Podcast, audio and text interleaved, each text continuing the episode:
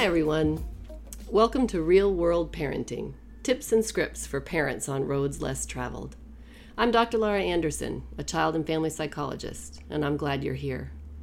As you settle in to listen, let me reassure you that you are in the right place.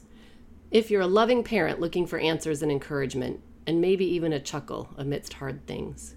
If you're a loving parent who's raising a child on a journey different from your own as a child, and are seeking a compass as you navigate uncharted waters. This is the place for you if you get the theory of parenting advice you keep hearing, but for the love of chocolate and curry and all other nearly perfect things, that theory never quite works as planned with your actual children. Finally, you are in exactly the right place if you're a therapist or clinician who works with kids, teens, and families. My intention is that these episodes will deepen your work and change lives.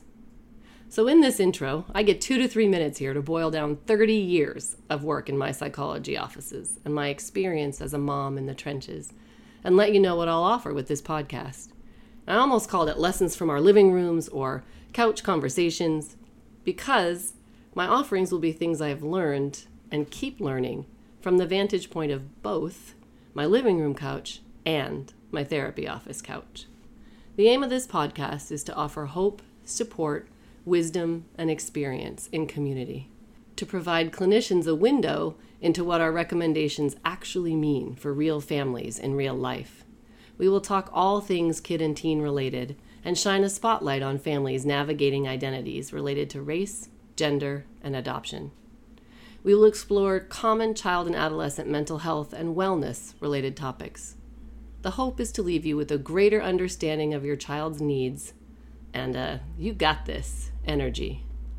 Episodes will also feature actual practical tips and answers to questions, including, well, what do I say when? And well, what do I do when? So that you feel equipped to handle the day to day parenting puzzles we face. So pour yourself a cuppa, or lace up some shoes, or hide in your busy parent bathroom for a bit, and join me for head and heart conversations about loving and living with children walking past less often traveled. Have I mentioned I'm glad you're here? I trust that you'll be glad too.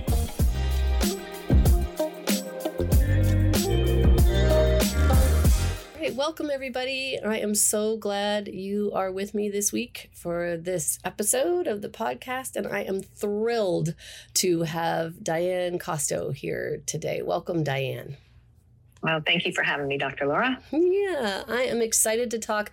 This is I really I'm excited to get the word out to to parents and clinicians about things that have helped families uh, uh, overcome difficulties and thrive. Right, that's kind of the angle that I come from, and we were connecting a little bit before it started. In my own experience, I had to expand some of the first go-to interventions that that I was taught in my formal training when my own family had some needs that that needed to be addressed and they they required me um, expanding and be and learning more uh, about different options that help. So I am really looking forward to talking to you about neurofeedback today as one of those options. So tell me a little bit about about how you always let folks describe like how do you come to be talking to me about this today Right. I definitely describe myself still as a mom on a mission. Uh, I was just on a mission to look for an answer for my son. And for years, he was uh, very impulsive, off the charts kind of impulsivity, where he got kicked out of different school environments and programs that I tried to find for him. Mm. So uh, it was through that whole journey that after many years, I guess, from age five until he was about 12, going on 13, that I was looking for solutions for him and failing at finding and had to expand. I love the way you phrased that. I needed to expand because uh, I kept trying everything I could think of until I was introduced to the concept of neurofeedback. And I believe it saved his life. He would be locked up or potentially not with us if it wasn't for this modality. So my mission is still as a mom to make sure this is more available to families as an earlier intervention instead of the last resort and going through all of the trauma that we did for those years. So for folks that are are listening and tuning in and they're thinking, "What the okay, great. I'm excited because I have a kid who's had some challenges like we can't we can't we haven't yet found the thing. I've gone here, I've gone there, and this person told me to do this, and this person told me to do that, and all I'm sure well intended, and and and and each kid is different, and every situation lends itself to different ideas, but give folks an overview of what you mean when you say neurofeedback. Tell if they're listening, like what the, what is that? What how do you right? What is okay? A lot of people may have heard the term biofeedback because we're using all of these wearables and these tools and everything to measure things in our body so that we can either change our habits or pay attention to how we're breathing or what we're doing or how hard we're exercising. All of that. It's along those lines to where we're using a technology to measure in this case, neuro stands for the brain waves. So your brainwave communication in your brain can be measured and analyzed. And then through a series of what we call sessions, the neurofeedback sessions, you can teach the brain how to better regulate, just like you can teach yourself how to breathe properly and how your, you know, your heart rate variability and all those different things. So it's that same concept in a way of using something biological and some technology to give you feedback on that so that you can improve. And the bottom line is when our brains aren't well regulated and those brain waves are not properly communicating, stuff happens, right? We don't function as well. Life is harder. People struggle with mood regulation or sleep issues or, um, you know, just impulsivity and things like that, memory issues. That all comes down to an underlying miscommunication in the brain. So we're directly addressing that and you know and that's so interesting and i've uh, spoken before and talking to folks about sensory things and and and trauma in the brain and behavior and and when i first started learning about the brain stuff i conf- i was like you know like i'm a people person. I'm an ecology cultural systems person. And i am all of those things. I am. I am not a reductionist. I really want to understand people in their whole entirety and their environment and I remember thinking the brain stuff was reductionist. It was like, really? Can we really like I think we need to focus on humanity and environment because because that's how I thought about things and yet now this many years into my career you you I really think for the clinicians listening and for parents finding clinicians who understand both absolutely the environment is important. Absolutely your sense of self and place and culture and whatever gender identity all that stuff is super important. And there's biology and neurology that if not addressed you can be running around telling yourself the wrong story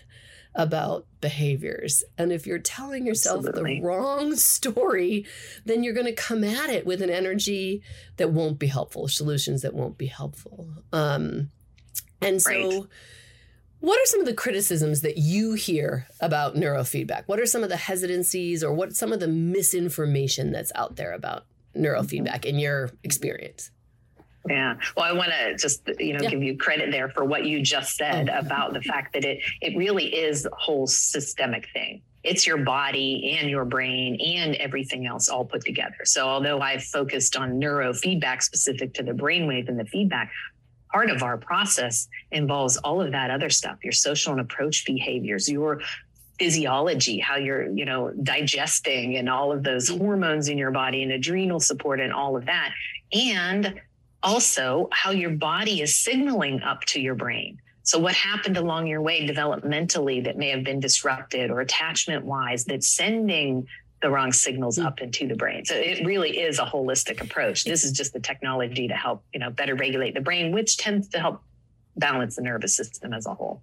Right. Um, no, I like so that. some of the criticism. Uh, sorry, so, and I, I like that thinking about that you can't separate, even though you're focusing on some of the brain and neurology pieces, what's happening in the environment impacts and is impacted by. So it's all loops, loop to loops Absolutely. all around a kid. So sorry to interrupt your word, but I'm bringing that all back together again. That it doesn't. My thinking about it as isolationist or reductionist, it doesn't incorporate the fact that we're in a constant feedback loop between how our brain and nervous system are developing and and kids behavior i think this is one of the things that i've gotten clearer about over time in my own home and with other people that sometimes we will look at parenting choices or parenting they will watch a parenting exchange happen in public if there's a poorly behaved quote unquote child and and oftentimes the assumption is that the behavior is that way because of what a parent is doing, instead of recognizing that sometimes parents are doing exactly what they're doing because of the impact of dysregulation and disorganization. And so the parents have learned this is what they need to do in this moment right now to help with regulation. Right. So, um, yeah, there's just, there's so much communication between the world around us and in relationships and our bodies um, that this is a way to really highlight. I like what you were saying about this is a technology that can actually access how to shift the messages that are coming and going from the brain to the sensory system and the nervous system and that kind of thing. So, right. So sorry, back to the misinformation because I know. No, that's yeah, so great. And what you just said, I can tell we need a few hours here yes, because I'm already thinking of five other things. But I will go back to the question and some of the some of the criticisms I think, and then we can talk about what yeah. you, you just mentioned. Well. Um, certainly in the field, it's been kept kind of like in this I say neuro guru, like a complexity thing, and like these these um, certain scientists in the field and, and pioneers, I think, um, maybe have made it even more complicated than it really needs to be with the change in technology and everything. So we've worked really hard to come up with very user friendly software and systems that lay people like me and newbies can get into the field and, and really help people safely and effectively. Um, so sometimes it's it's considered this like a scary thing because we're working on the brain or brainwashing or just something, you know, are we zapping the brain and all of that kind of misinformation uh, that it, neurofeedback is not. And especially the version that I use is totally non invasive, technology driven learning. It's allowing the brain to change as it's ready through feedback.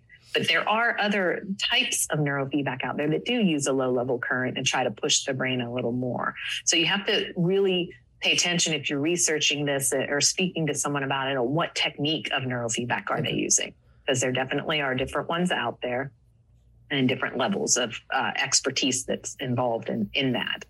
I think that's one of them. I think what you said you know the holistic approach uh, there are a lot of people in the therapeutic world and therapists and stuff that just don't believe that you can only do neurofeedback and it's going to correct something that you need all of those other systems and approaches and everything.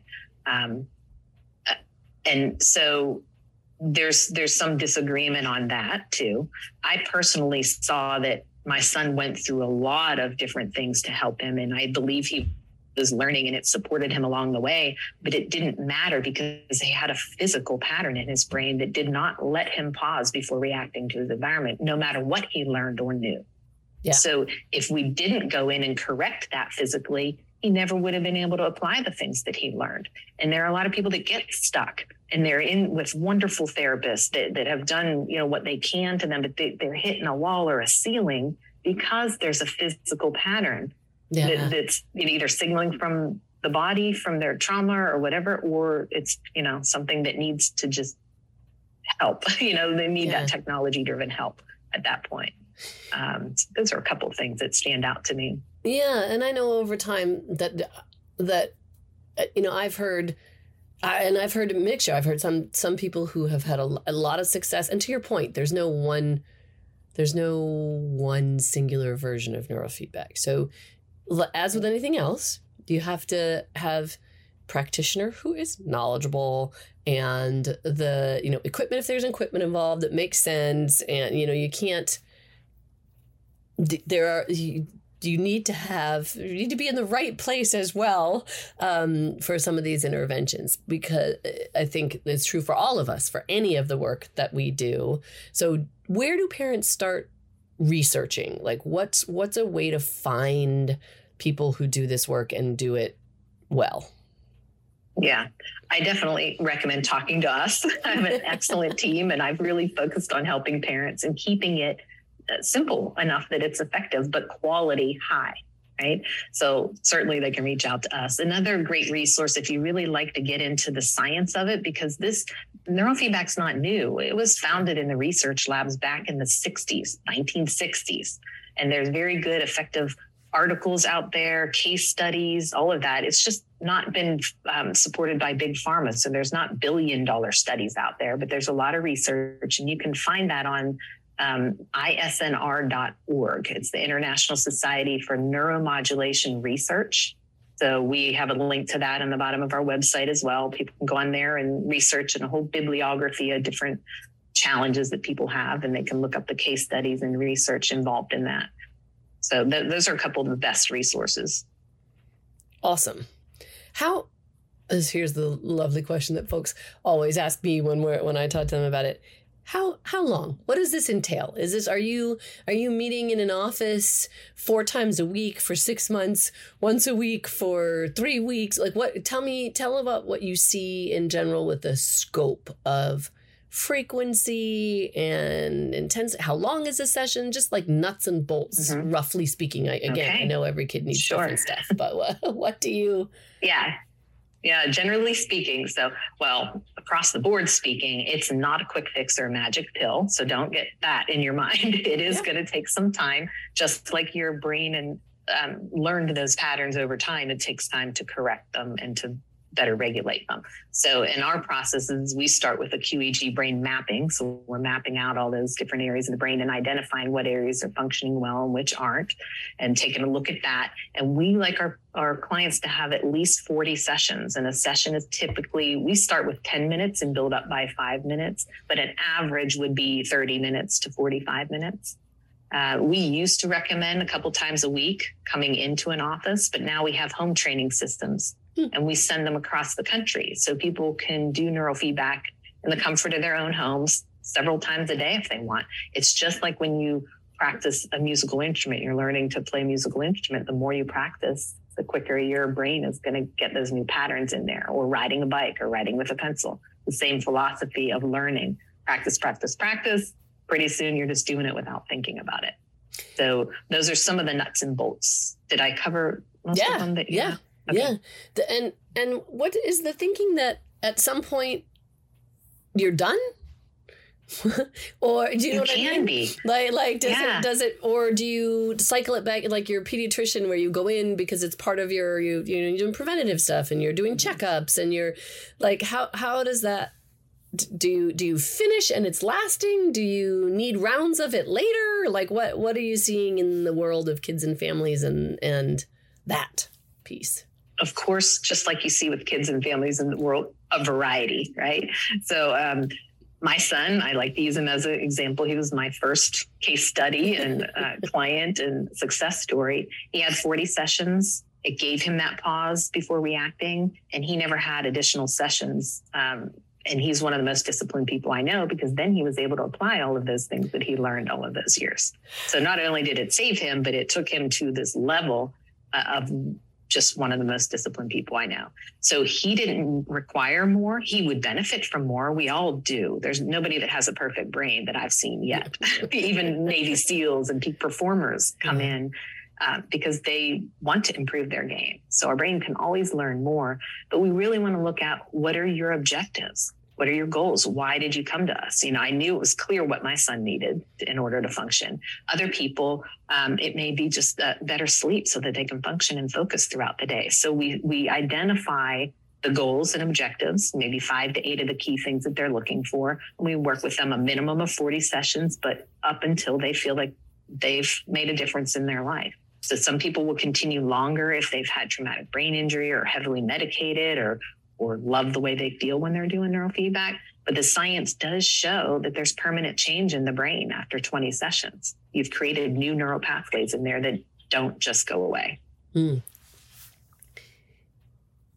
When you, s- I know this is a funny, well, not funny, but I know it. When do you, have you seen it not work? And if so, why? Yes, there's a handful of circumstances where you don't really see the progress that you would like to.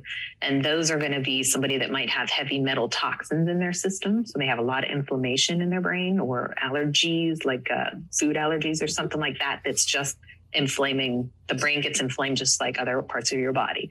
So that will slow progress. Uh, people that are using a lot of uh, THC, mm-hmm. I was going to say weed, you know, whatever the term, the proper term is for it, uh, smoking a lot of pot. Yeah. That will slow progress because it's producing a lot of alpha waves in people and it affects you differently. So we've seen, uh, not that people don't make progress, but you're going to have to expect a lot more time involved in that.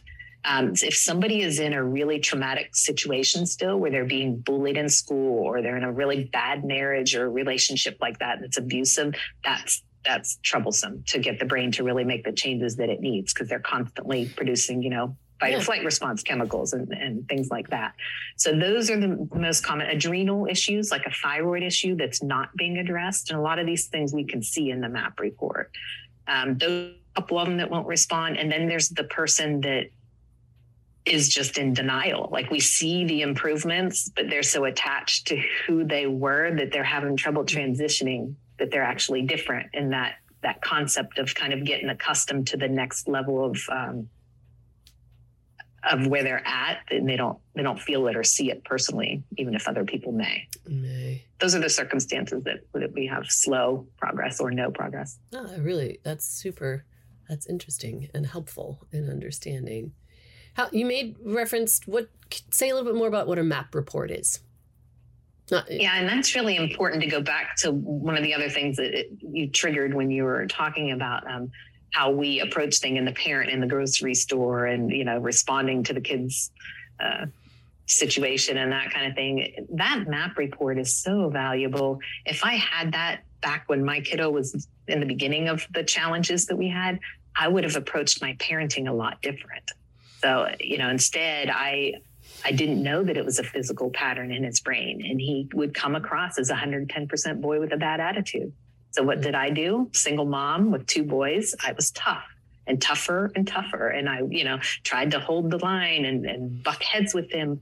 It, it didn't do any good, right? It might have made it worse. so if I had that information on what was really going on with him and why his, he was responding the way he did as a protective mechanism, as a biological being that's just doing the best that he can, yeah. I, it would have changed our whole family dynamic, you know, and saved, uh, like I said, a lot of trauma and, and heartache along the way. So I think that that map report in itself is healing and valuable information for everybody to know uh, each other in their family and why and how we react and respond the way we do. Yeah, and that's a lot of what I spent time talking about is and you've you've articulated it really well in terms of I mean, you said right out of the gate, you know, and I was feeling like I was failing. I mean, it's, it's, such a system setup when you have a kid whose behaviors are unexpected, whose behaviors are not matching the environment around, or, you know, you're like, what? Why? How many times? How, right? Like, or when they're calm, they can do it, which often turns into when they want to, they can do it. And so then people think it's willful.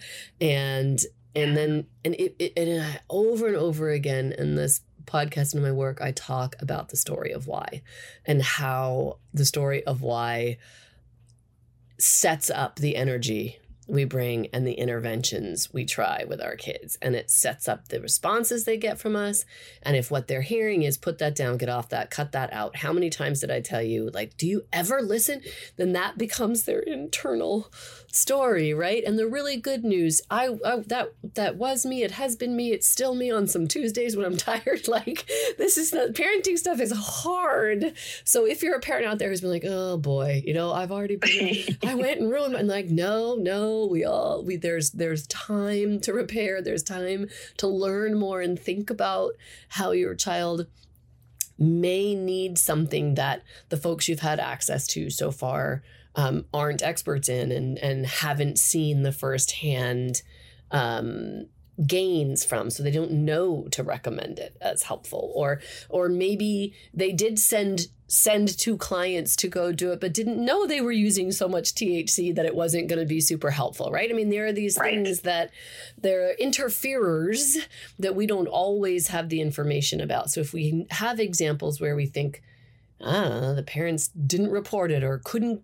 couldn't, you know, get there. Again we're pre-covid. Couldn't get there. Now with the ability to do it in your own home that that also i think um knocks out some of the barriers that were happening for folks before because it, it, it was tricky to get people into offices as often as they needed to be before. Right, Um, absolutely. And you know, that being said, again, do your research because it's not there are new neurofeedback technologies, equipments, things that is being out there more for the consumer, but they're not always the level and quality that they should be. So sometimes even though they're sending it out and it might be good and it might be helping you relax, the signals are bad. You know, so Yeah. there there are different technologies. You want to be careful, and when we send it out, we definitely have a coach that's in touch with you on a regular basis, zooming in as needed, watching the trend graphs and sessions behind the scenes. So we're not just, you know, sending equipment out there and you're on your own. You still want some supervision and making sure that it's quality if you're going to invest in it. What was your son's experience? Because I also know that that it's a, I encounter parents and I um, understand when parents are like, I don't want my kid to think they have a bad brain. I don't want to, my kid, you know, there's this dilemma around. I don't want my kid labeled, I hear parents saying, and I don't want my kid to feel broken. None of us want our kids to feel broken. Um, won't they feel studied or won't they feel like you know if they're hooked up to electro like like how what was your child's experience and how did you talk to your child or how do you talk to other kids about why they're doing what they're doing or just what they're doing how how would you use kid kid words to talk to kids about it that's not Yeah. There's a few things about that, and it's a really valid and good point. Um, so it, there shouldn't be a stigma to it. We need to encourage, and, and everybody needs to understand well, that needs to be in our households, right? We're using technology anyways. Why wouldn't we all use it to tune up our brains? That it needs to become like the fun thing, right? Um, we have to talk about the peak performers out there that are using brain based technologies to improve their game and improve their performance. It, a fun, exciting thing that we are able to do, you know, for our kids. Now, my kids' experience, he was at the end of the rope and and I didn't, you know, I just learned how to do this within a 3-day training and then went and set it up for him. So I explained to him what I was doing. I think he was just excited that I was there because he was off in a therapeutic program. He had been sent to multiple different places because everybody kept kicking him out. So he really was beat down and kind of labeled and you know and super excited that I was at least there and gonna try something. It, it doesn't matter. He didn't really. Um, once he started sitting there watching these movies and with these sensors on his head, and I tried to explain what was happening, um, I didn't really have buy-in. He, he was so tired of everything by then. He didn't believe that it could help, and he even challenged me a few times, like this isn't doing anything. So I made it a little harder. and then he could tell that it was harder that he was that the movie was going dimmer because I was making his brain work harder and he's like stop it you know and so he then he realized when I played with the settings a little bit and that his brain really was doing the work and he could feel it uh, he kind of believed it but it's taken years for him to even see that um, that was a significant change in his trajectory. And now we can laugh about everything we went through but he you know like i said he was already so labeled and so getting judged and kicked out and all of that that it, it took a long time for him to build that confidence up and us to to heal from all of that Did I'm going to wade into territory here that um, I'm not an expert in, and I and I don't. I'm assuming you. I don't know if you're a prescriber or medication uh, uh, provider. So I'm not an expert. I'm not a psychiatrist. I know wonderful psychiatrists. I've seen many kids do beautifully well on medicine, and I'm conservative about it too. It really is helpful in some families and some kids in some situations. What did you did did your son try medicine? Was there ever because I hear I hear and I talk a lot about the the dynamic that you mentioned where you said, you know, he needed his brain to be more organized, let's say, so that he could um, implement all of the coaching and strategies that we've had. So that so like there are these things he was skills he was given, problem solving ideas, coping strategies that once he was more organized. His brain was calmer. However you want to look at that, he was able to um, implement those things and have success. And I've heard medicine described the same way like hey you know sometimes you need to have the medicine to be able to do all of the to, to put into action the things that you're getting talk therapy about. Right. and i don't again neither of us is is prescribers and we don't, we're not trying to talk people into or out of exploring medicines for their kids but what was your experience with with medicines uh, uh, and or neurofeedback did they happen at the same time? Can they happen at the same time? Can you have a kid on medications doing neurofeedback?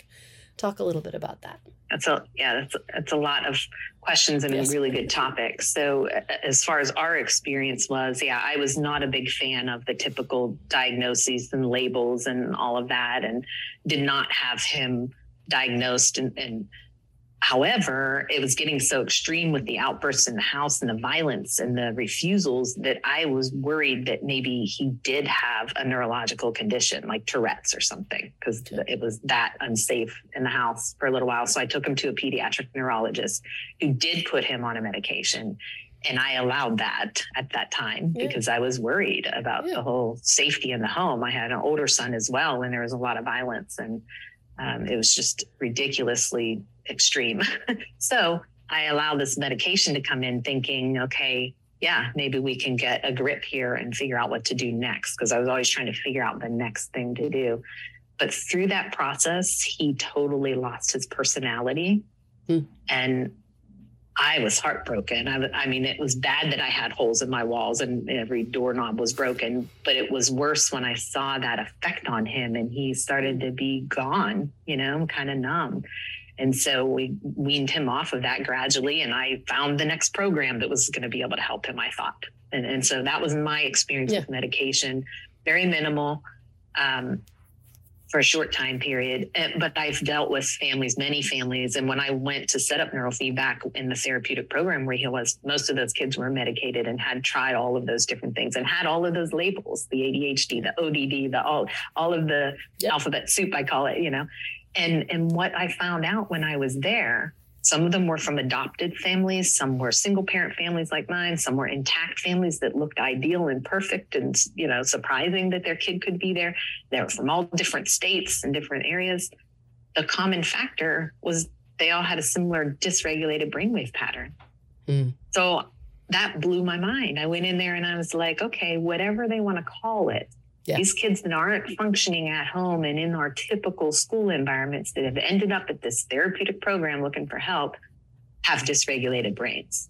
So to me, that was like eye opening. The eye, and, and even the, piece. Yeah, even the ones on medication, we could still see, and we still do in the QEEG brain map reports, we can still see some of those underlying patterns. A lot of it's anxiety now more than ever. Even people that come to us with focus and attention issues, a lot of times mm-hmm we're seeing patterns of anxiety under there. Um, that's that's kind of I think I cover most yeah. of the the questions yeah. on the medication, but ask me a few more if I missed them. yeah, and so so it is possible for kids who are taking medicines to still participate and benefit from neurofeedback. Yes, and you gradually want to work with the prescriber to reduce those medications because as you're creating new pathways in the brain, you're increasing the neurotransmitters which carry the medication and make it potent. So we're always reminding families get with your prescriber every 10 sessions. Uh, and a lot of people come to us with that goal of reducing or removing the medications, yeah. but we still can work with people that need to be on them yeah. Period. And there and, and, again, so that folks are listening, parents aren't feeling guilty about it's like we you find your team if you know find a team of people who are willing to explore, who are open uh, to things. Some kids do well and need medicines for certain periods of time for a long time. Other kids can do different things, but we don't want you making assumptions either way. We want you to rule out right. interventions either way. And again, I'm not a prescriber. I've seen kids do really well, but I've also seen kids really struggle even with. Um, and if this is something else to try that could be um, you know, as you said, if underlying the impulsivity, the reactivity, the the acting without thinking, the uh, the because if if if this can interrupt that and change patterns in the brain. We see mindfulness changes patterns in the brain. Like we're learning more and more about if we can change how the brain is connecting and communicating, then we get different behaviors. And most importantly, as we've talked about, but to highlight again, I think what happens for kids whose behavior is unexpected and not compliant in a lot of situations is this really bummer feedback loop of they're disappointing right. they are that kid they are um, always in trouble right i mean it, it, it and and then you end up in this power struggle and and then parents are having a, and teachers so the teachers who are struggling with our kids your kids also feel as if they're failing Eh, because absolutely they can't get this kid to comply. So everybody's trying to figure out how to get this kid to do what they're supposed to do. All three people in that triad, or you know, if there's two parents or whatever, but all corners of that triangle feel as if they're failing, and that is what right. we that's what we want to change because that's a disaster yes now now picture this those that triad those individuals in there all have a brain map report of how they act and how their kiddo acts and how the dynamic works together. And we figure that out on a whole different level of how to make that work without all of the pain and, and frustrations. You know, that's what we can do now. So you can brain so you do the brain mapping with parents as well as yes. So you're looking at how, because we certainly talk a lot about what part of things, what part of your kid's behavior really triggers you. Is it the noises? Oh, Is yeah. it the this? Is it the like, yes. and what do you do when you start to get anxious? And how does that impact your child's um, responses mm. to things? Right. And seeing that in a measurable form now, uh, just like if you go to any other systems, they're going to measure something. If your your arm's injured, you're going to get an X-ray. If your heart's doing weird things, you're going to you know they're going to take a look at your heart. Well, we can measure the brainwave patterns. We can find out what's going on, and and we are all uh, have a right to that information, right? And that can change the whole family dynamic and heal and restore relationships. Wow, I really, I mean, that's let's just let that sit for a bit because it's yeah a lot of folks find their way here um, because of rupture, because of exhaustion, because this isn't what we thought yeah. we were going to be doing, right? This isn't what we wanted. The dynamics are not what we wanted. Let me be very clear. right. It is not what yes. we wanted. The dynamics are not what we had imagined. We did not imagine that parenting was going to be calls to the office and and things like that, right? And programs that weren't you know wouldn't be good, wouldn't accept, wouldn't keep, wouldn't hold our kids. Um, you know, very few of us sign up, if none of us sign up to head down that path. So, um, right. that that you're looking at ways to change brain communication to help with regulation so that fewer people in the triad, especially your kid, feel as if they're failing regularly. Exactly. During the course. Yeah, exactly. That's parents, siblings, and, oh. and providers. Because the siblings, sure. right? That's a whole other. Yes, you'll have to come yeah. back. That's a whole other conversation. I know. we need hours, Dr. Laura. I can tell. I think I probably need to come to um, Hawaii, though. Yes. We should probably do it in person. Fabulous, actually. yeah, it's yeah, because the siblings, right? I mean, siblings are watching all this happen. Siblings are either shoved into the shadows by big behaviors or they are afraid of big behaviors or they right? So so for the whole family system um right. if there's ways that everybody can learn when they start to dysregulate what contributes to that and also feel empowered that there are things they can actively do to help learn about their brain like what so what do you what do you actually say to the kid sorry say that one like what so this is you're gonna go and do this thing on the computer that will what help your brain better regulate, help make your life easier. That's like, yeah, you know? help make, make your life easier. Um, yeah, it, I, I, mean, we can explain it to them on the level of their. They probably know more about technology than you know we do, so they're not going to be afraid of the technology part. You know, right? It's more they, they catch on to it pretty quickly and you know help out some of the technicians as needed. I really did. I had some of the students at the therapeutic program that I set it up in start to help setting each other up and, and running it because it was that simple, you know, with supervision. So they're kind of into that part of it. That's not hard. And, and I think it just still really goes back to making sure that there's no stigma or shame in it, that this is really cool. We're going to see how your brain's communicating and we're going to show that to you on a screen and, you know, give you some feedback so that you can change it, empowering them. Yep. Yay. Um, anything else? Uh, this is perfect. What a great introduction We'll we'll have all the links and ways that folks can can find you, and you've uh, recommended other place to check stuff out. I get information. Any final thoughts or takeaways that you want parents or clinicians listening to know about? I just really believe that we all need to come together and make this more mainstream. So we are not just about providing the services for you, but we will do that for parents and families. But we want these providers to provide as well. So we have um, the means to, we have the technology, the training, the support, everything you need to, to be able to provide this to your clients as well.